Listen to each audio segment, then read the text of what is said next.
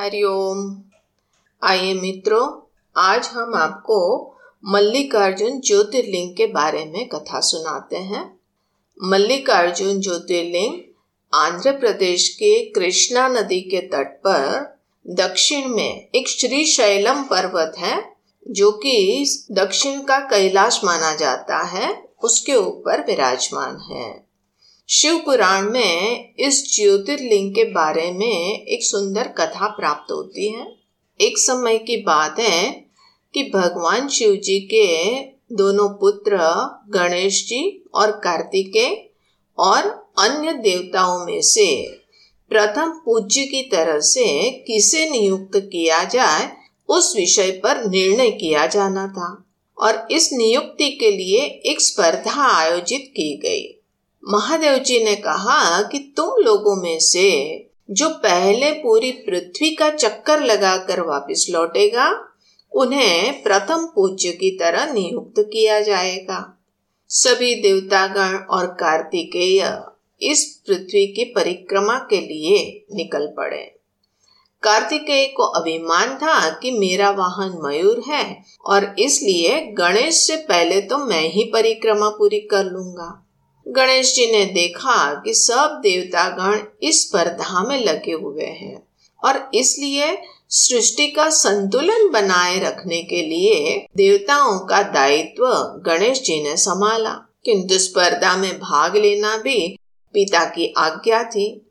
गणेश जी का वाहन मूषक मयूर की बराबरी तो कर ही नहीं सकता था। साथ ही गणेश जी की सूक्ष्म बुद्धि का भी मुकाबला कोई नहीं कर सकता था। उन्होंने माता पिता की आज्ञा का पालन करने के लिए एक उपाय खोज निकाला और सामने बैठे माता पिता का पूजन करने के पश्चात उनके साथ प्रदक्षिणाएँ की और उन्होंने पृथ्वी की परिक्रमा का कार्य पूरा किया।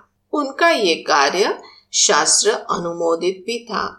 जब पूरी पृथ्वी की परिक्रमा करके कार्तिकेय लौटे तब तक गणेश जी माता पिता के समक्ष हाथ जोड़कर खड़े पाए गए। और उन्होंने कहा कि पित्रोश्च पूजनम कृत्वा प्रक्रांति च करोति यह तस्य वै पृथ्वी जन्यम फलम भवति निश्चितम। अर्थात जो माता पिता का पूजन करके उनकी प्रदक्षिणा करता है, उन्हें समस्त पृथ्वी के पूजन और प्रदक्षिणा का ही फल प्राप्त होता है। सभी देवताओं ने गणेश जी को परम पूज्य की तरह स्वीकार किया। किंतु कार्तिकेय ने देखा कि गणेश हमारे अनुज होते हुए भी इतने सम्मान को प्राप्त हो रहे हैं तो वे स्वयं को उपेक्षित अनुभव करने लगे। कार्तिकेय का जन्म होते ही उन्हें सुरक्षित करने हेतु कृतिकाओं के पास भेज दिया गया था। ऐसे अनेकों कारणों की वजह से उनमें उपेक्षित होने का भाव और भी गहरा छाया था। ये उनसे सहन नहीं हुआ। वे अत्यंत रिष्ट होकर क्रौच पर्वत पर चले गए। माता पार्वती को जब ये ज्ञात हुआ, तब वहाँ उन्हें मनाने के लिए पहुँची।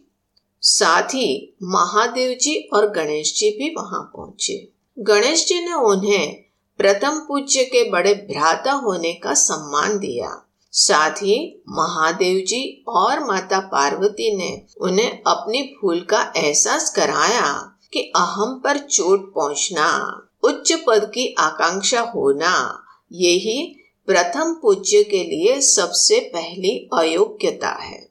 महादेव जी के द्वारा स्नेह और करुणा से समझाने पर कार्तिकेय को अपनी गलती का एहसास हुआ और साथ ही गणेश जी के प्रथम पूज्य की योग्यता होने का भी एहसास हुआ। उन्होंने सबसे क्षमा याचना की और वहाँ एक लिंग स्थापित किया।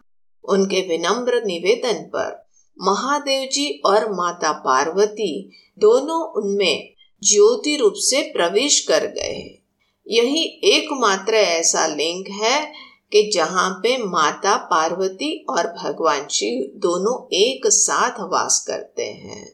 दोनों का एक साथ वास होने से ये मल्लिकार्जुन नाम से विख्यात हुआ। तो इस प्रकार ये मल्लिकार्जुन ज्योतिर्लिंग की स्थापना हुई। हरिओम।